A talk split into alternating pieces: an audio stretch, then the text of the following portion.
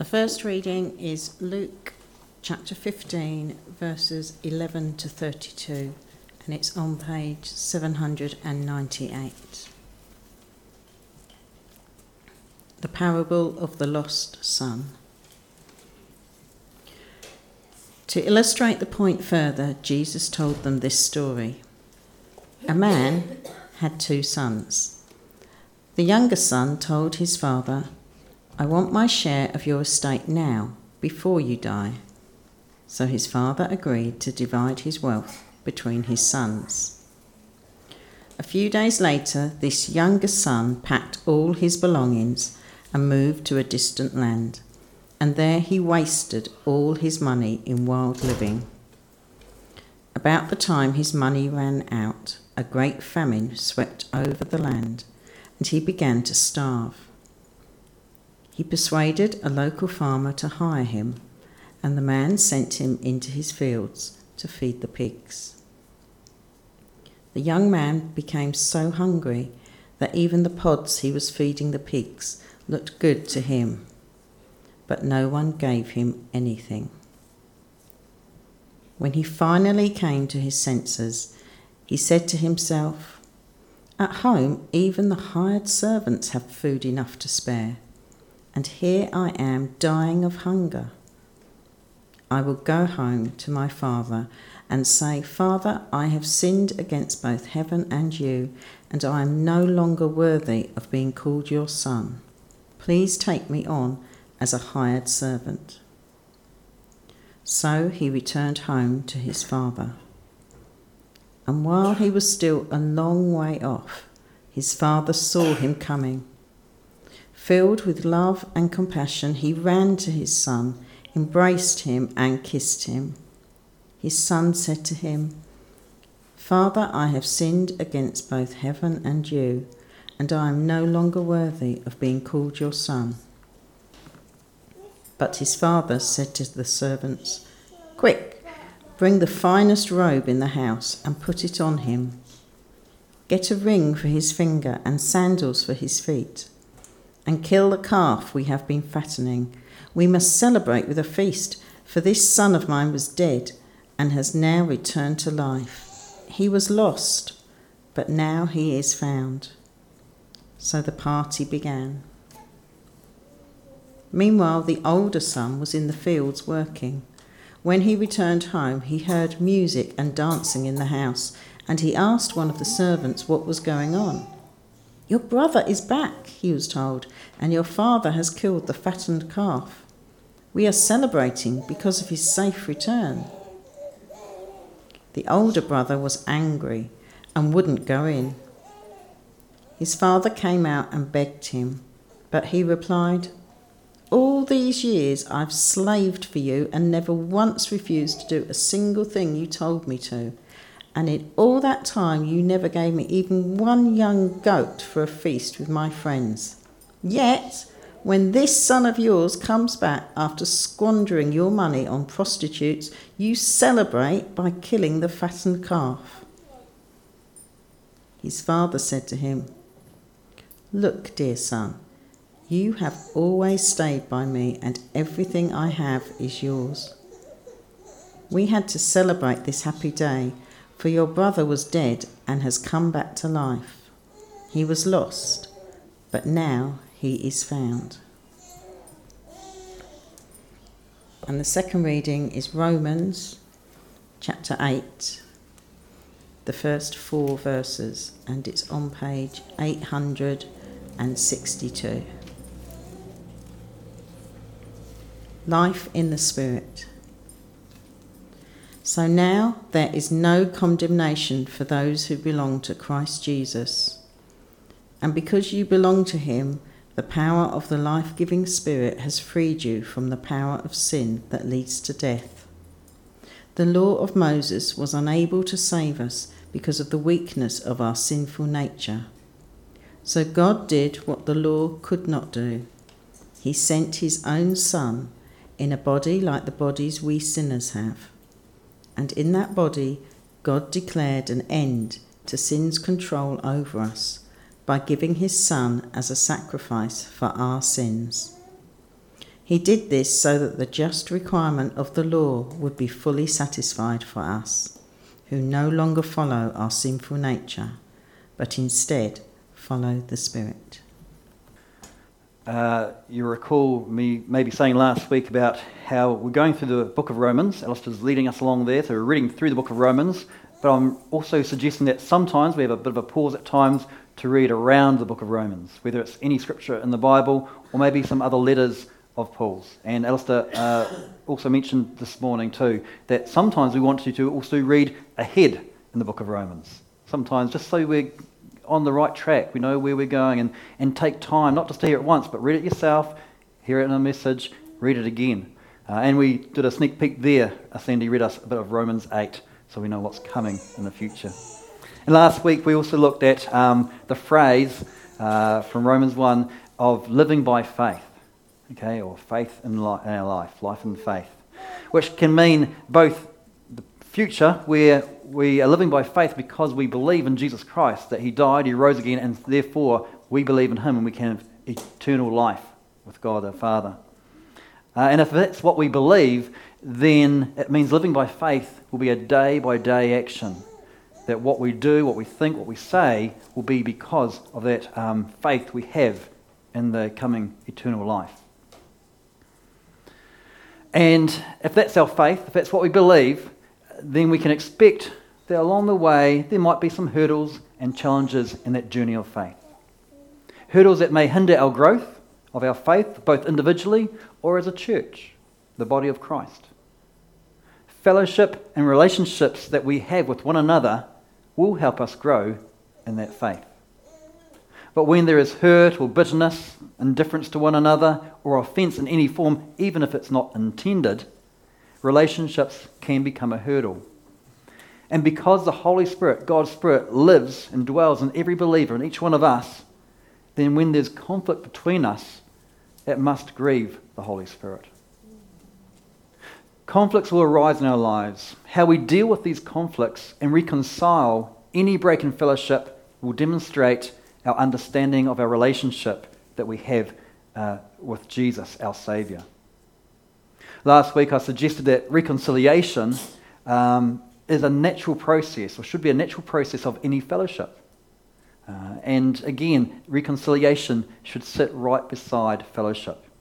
Let me try and um, explain what reconciliation is without all the jargon, without the big words. We, I, sometimes I use big words as I'm talking about um, the Bible and about God, and I know what they mean, but sometimes they just flow over our heads.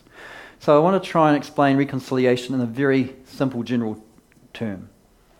Reconciliation means mending or bringing back together things, people, or groups that were once a whole. Reconciliation has to occur when there's been a separation of, of two things, people, groups. It could be a physical break in time or distance. So it's not necessarily, uh, it's almost like a, a reconciliation is re- like reuniting. There may be uh, a period of time that you haven't caught up with someone. Not because you've been offended, although that might be a cause why you stop catching up with them. Um, but it might just be that life has got busy. We've allowed busyness to interfere with our fellowshipping. Or it could be a spiritual or emotional gap. Conflict in a relationship which stops us from fellowshipping with one another as we might have done in the past. To understand the importance of reconciliation in our Christian lives, it's good to reflect on the greatest story ever of reconciliation when God reconciled us by sending his Son, Jesus Christ, to die for us. And we know that story, but in thinking about it and pondering on it, boy, I feel refreshed. Uh, how many people have read The Lion, the Witch, and the Wardrobe, the Narnia Chronicles, or seen the movie? quite a few. It's a lovely book to read, and C.S. Lewis uses that Christian imagery to, speak a whole lot of truths to us. And there's one part in the Lion, Witch, and Wardrobe where Mr. and Mrs. Beaver uh, are there. The children have just entered Narnia, and they say, Aslan is on the move. And as they hear that name, Aslan, they don't know who he is, but they feel excited. There's something about it which is encouraging. And so, too, um, when we think about the greatest story ever of reconciliation of man to God, it's exciting, no matter how often we know it. Uh, also, if you, if you need to look at it in different ways, if you're a Netflixer, how many people do the flexing by Netflixing? I do all the time. You can see how good a shape I am. Um, uh, if you're a Netflixer, then there's uh, the um, Overcomer is a, a, movie, a Christian movie came out last year. I don't know if people have seen it, but it's on Netflix at the moment. I'll watch it. It's a lovely story, just a, a human story about overcoming and reconciling and forgiveness. So sometimes we watch those sort of movies. There are some good movies out there, and they soften our hearts to God's word. So, what I'd like to do today, I hope you come on this journey with me. I'd like to, us to look at the greatest story of reconciliation of all time, alongside what Sandy read to us the parable of the lost son, of the prodigal son. And like uh, all stories, uh, it begins with um, the beginning. A man had two sons. Sounds like a good, nice family. And so, too, at the beginning, in the beginning, God created the heavens and the earth. And He created this world perfectly. In fact, you can look around creation at the moment and still see that perfect design by a creator God, even amongst all the, the genetic defects, the mutations, the downfall, the sin, there's still signs of that perfect creation God has made. And our relationship with God at that very time, Adam and Eve, was perfect the Lord walked with Adam and Eve through the Garden of Eden at the cool of the day. So it was a very physical, personal, and perfect relationship for mankind and God. And then we have the story of the, the lost son, who um, the youngest son t- tells his father, I want my share of the estate now, before you die. And in that culture, what that would have meant was, Dad, I wish you were dead. All I want from you is the inheritance. Don't care about you. I just wish you were not here. That's what he's sort of saying to his father. And so, too, when Adam and Eve were tempted and deceived to believe that they would be better off changing their relationship with God in a way they were saying, God, we don't need you. We wish you didn't exist. And when we act in that same way, we speak like this lost son, this prodigal son, to his father.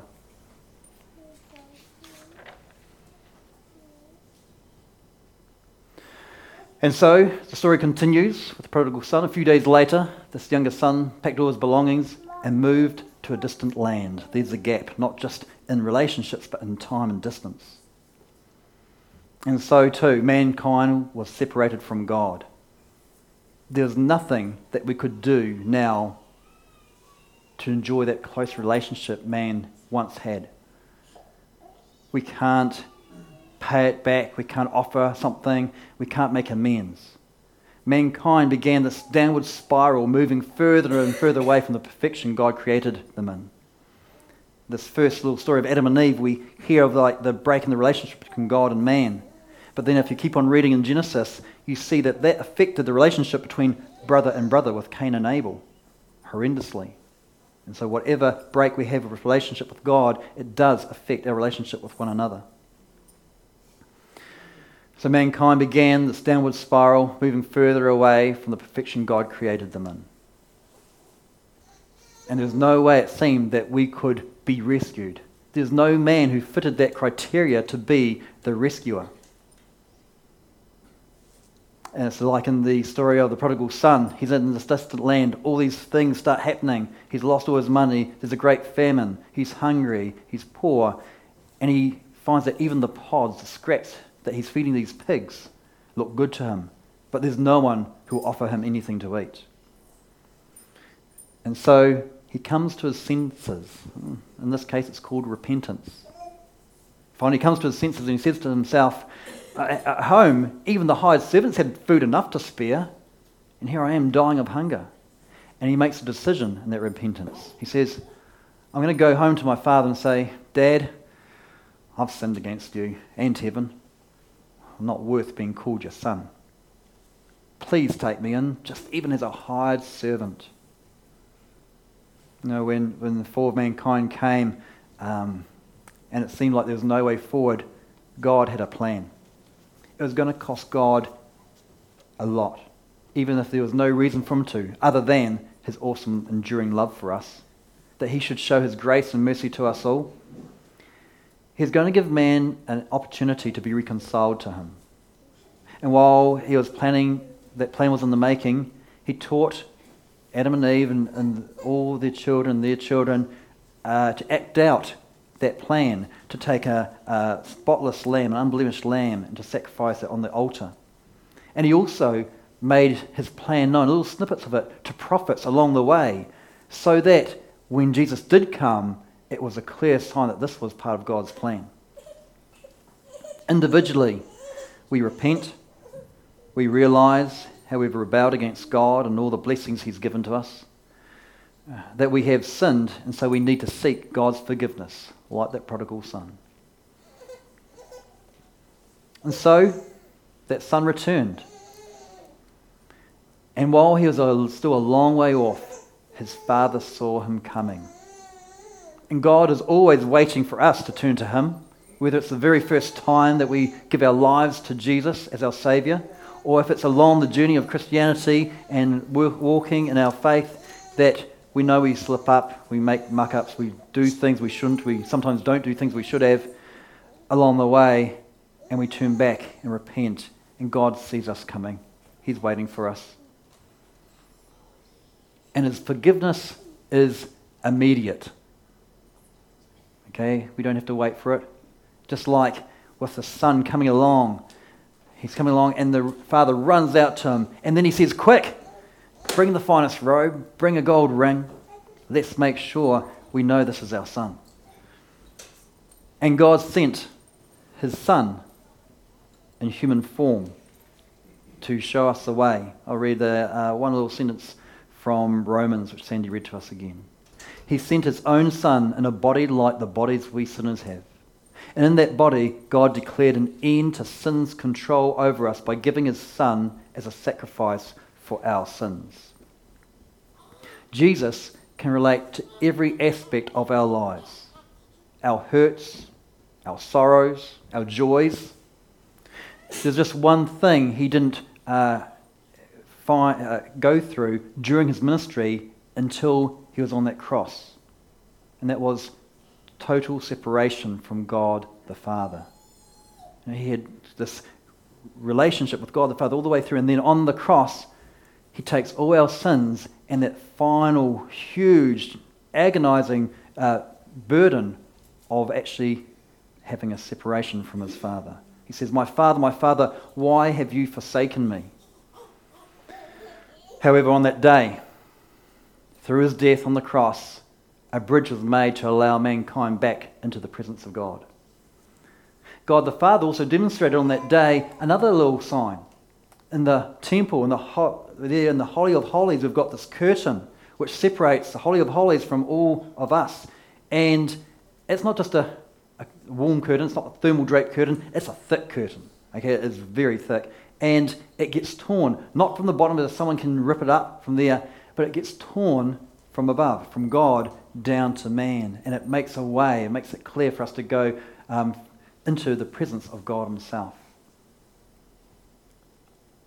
The barrier between man and God was gone. There was a way back to God's presence, but there's still only one way. You have to believe that Jesus Christ was and is the Son of God and was resurrected from the dead. Jesus is the only one who meets the criteria of being that perfect lamb to be sacrificed so that we could be brought back to God. And just like in the um, story of the lost son, um, the father says, Quick, bring the, his clothes, the family clothes, bring the gold ring. So too, God clothes us again with white linen, the purity of the righteousness of Jesus Christ. Not our own self righteousness, but actually Jesus. Every element declares that we are his child too. He identifies us as a child of God. And so the party began. And so too, when we are reconciled to God, whether it's the first time when we call him our Saviour, or when we make a mistake, when we know that we have to get it right, there's celebration in heaven for us acting in this way. So the first part of the parable represents God's perfect plan of reconciliation between us and Him. But the final part of the parable asks us to consider how we might imitate this and do our very best to be reconciled to one another. Sometimes we struggle to do that, like the older brother did. Let me read a little bit about what happens there with the older brother. Sons come home, the father celebrates, he brings them in, he kills a fatted calf, there's a big celebration. The older brother's out doing some stuff for his dad. And when he comes in here, he wonders what's happening. And when he finds out, this is his response. The older brother was angry and wouldn't go in. His father came out and begged him. But that brother replied, All these years I've slaved for you and never once refused to do a single thing for you. And in all that time, you never gave me even one goat for a feast with my friends. Yet when this son of yours comes back after squandering your money on prostitutes, you celebrate the killing the fattened calf. See, in his actions and his words, we start seeing a little bit about his relationship with the Father too. He first of all, he seems to um, see himself as knowing better than the Father. This is what should have happened. And he also talks not about himself as a son, he talks as if he was a slave. All these years I've slaved for you. He feels like he's earned the privileges and not taken up the opportunities, as if he's done the works needed to be a son. And he also puts up this barrier between not just him and the father, but between him and his brother. He says, This son of yours, do we do that as parents sometimes? Your son did this. Or do we um, sometimes say, oh, That's my daughter?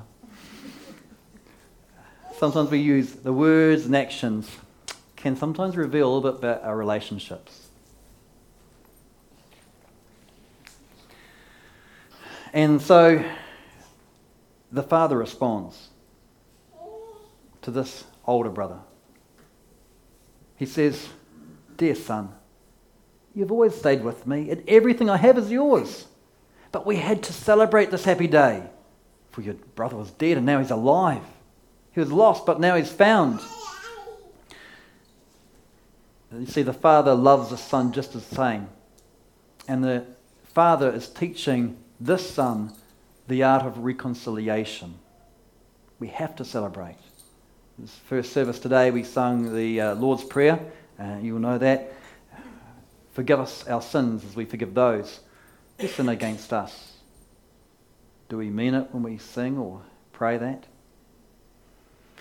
Let's take a little closer look at the second part of the parable to consider what God calls us to do in our day to day reconciliation with others. First, it's important to note that the reconciliation that God calls us to act out is different from simply the sort of unity that the world sometimes asks us to. There's some good in that unity, but being accepting of all ideologies, ways of life, faith, all those sort of things, um, that's what the world encourages the only, there is only one way back to God, one way of full reconciliation. That's through Jesus Christ. Anything that contradicts or adds or removes that truth is not bringing back the fullness of reconciliation that God wants us to demonstrate. And this in itself will uh, cause conflict in the world. So think deeper about the, the reconciliation, the art of reconciliation.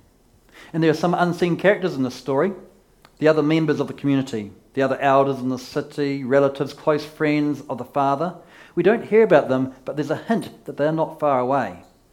Perhaps they are the people, the neighbours, the relatives, the friends, who are the ones who start judging, not just the prodigal son, but also the father. They say things such as, oh, You could see that coming. Or they might have said, If only the father had done this. Or, If it was my son, I would have that son is not only a disgrace to his family, but to the rest of his relatives, and in fact, to the whole community. These are the voices and the words which might have been spoken. And as I mentioned, when the son asked for his inheritance, it was as if he was saying, Dad, I wished you were dead. And as far as the elders of the city were uh, concerned, that son deserved to be stoned to death for such a sin, as if he was murdering his father. And perhaps that is the reason why the father loses all dignity and runs out to the son as he sees him from a distance. Because his neighbours, the others around him, were ready to throw stones at the son.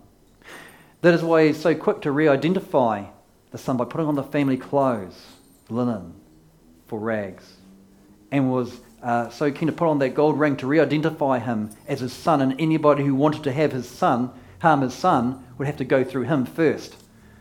God reminds us that in Scripture for ourselves, that we are so cherished by him. In Zechariah chapter 2, verse 8, there's this beautiful phrase. God says this Whoever touches you touches the apple of my eye.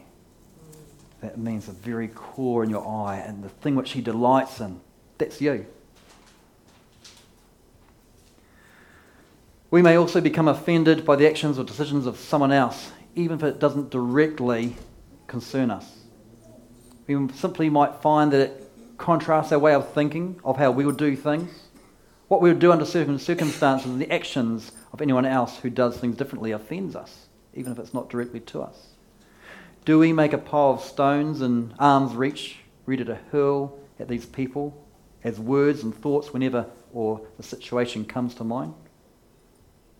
Whether or not we or the other person might be at fault, there are some times when reconciliation, amending relationships, can only occur through a real power of the Holy Spirit. It's the times when, when we might see that person on the other side of the street and, and ignore them. Or we might dread walking um, into the supermarket and coming face to face with them or being in the same room, even in the same church, attending uh, church, and, and they're in the foyer. We feel awkward and uncomfortable, and it's a feeling which is awful. These are the situations when you're doing everyday chores and it comes to your mind, you create an image of you arguing with this person, trying to justify your point of view, and it, it eats away at your time and energy. And if that's the case, either now or in the future, then you know you really need to persevere in prayer, asking the Holy Spirit to free you um, from such hurt, from such offence. And it may take a bit of time. You might have to persevere with that prayer again and again. But if you do, if you're really longing to be reconciled, then the Holy Spirit always makes a way. And it might be at one point in time you simply do come face to face with that person in the supermarket. And there's no way of escaping it. And it might be that they didn't even offend you directly, but there's a time then for the Holy Spirit to heal those hurts and the offence in your life. And when that happens, you know the difference. You know the Holy Spirit has actually acted, and you will feel like a whole weight of stones has gone off your shoulders. And the other wonderful thing is that hurt never comes back. And with the different personalities and dealing with different circumstances in our lives, we may need to try different strategies to be reconciled with others where there's been a break in fellowship. The Holy Spirit can bring us to a situation of reconciliation if we really are open to that. And it is important to realize that these suggestions, these promptings, aren't an alternative to saying, I'm sorry, or you offended me. That is important. The words are important to say if that's the case. And the other person might not even realize the hurt. But sometimes we can act in a certain way to heal that hurt, to heal the relationship. And it might not be emotional or spiritual, it might be just time and distance. Something's got in the way of you catching up with someone. Maybe you give a phone call or a text simply saying, Hi, how you getting on? Maybe it's a simple conversation starter that continues to rebuild that relationship of someone you haven't caught up with for a while or who you just feel a little bit different to. Hi, I haven't caught up with you for a long time. I've just been thinking about you. How things going? What have you been up to?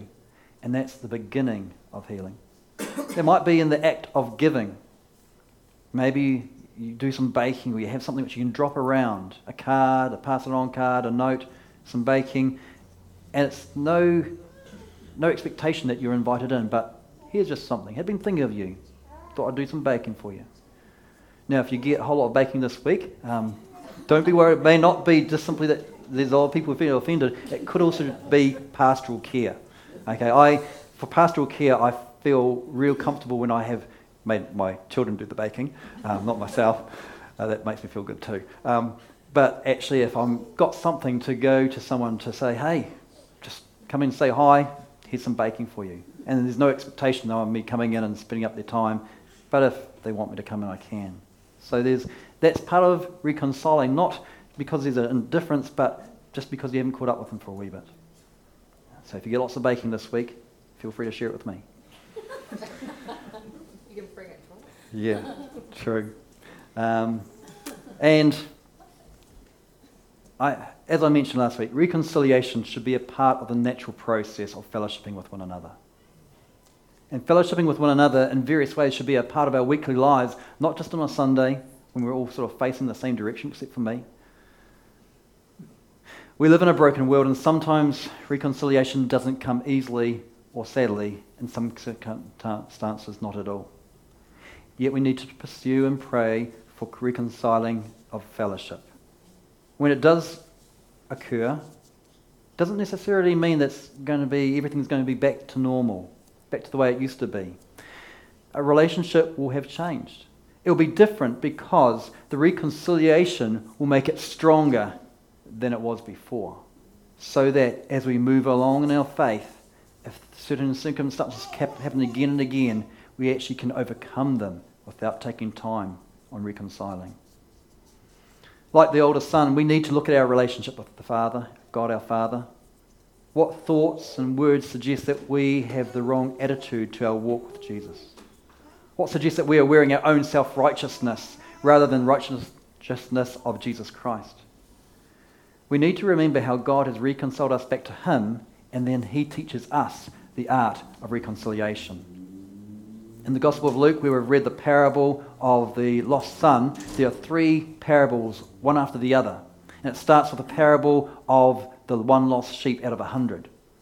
And in this parable, it reminds me about how precious that one individual is. We're not just one in a million. God knows each one of us, and each one is precious to Him. And then we, um, in fact, Isaiah 43, um, God says this Fear not, I have redeemed you. I have called you by name. You are mine. Then we read the second parable, and it's about the widow, the woman who has lost one coin out of her ten coins. And she sweeps the floor clean. She searches and searches until she finds that one coin. And then she celebrates, just like the shepherd celebrates. And then finally, we have the parable of the lost son one son out of two, or as many of us recognize, perhaps it's seen as both sons need reconciliation to the Father. And the parable doesn't just speak of the reconciliation that we should have with the Father, but as I said, it demonstrates the lesson of reconciling with one another.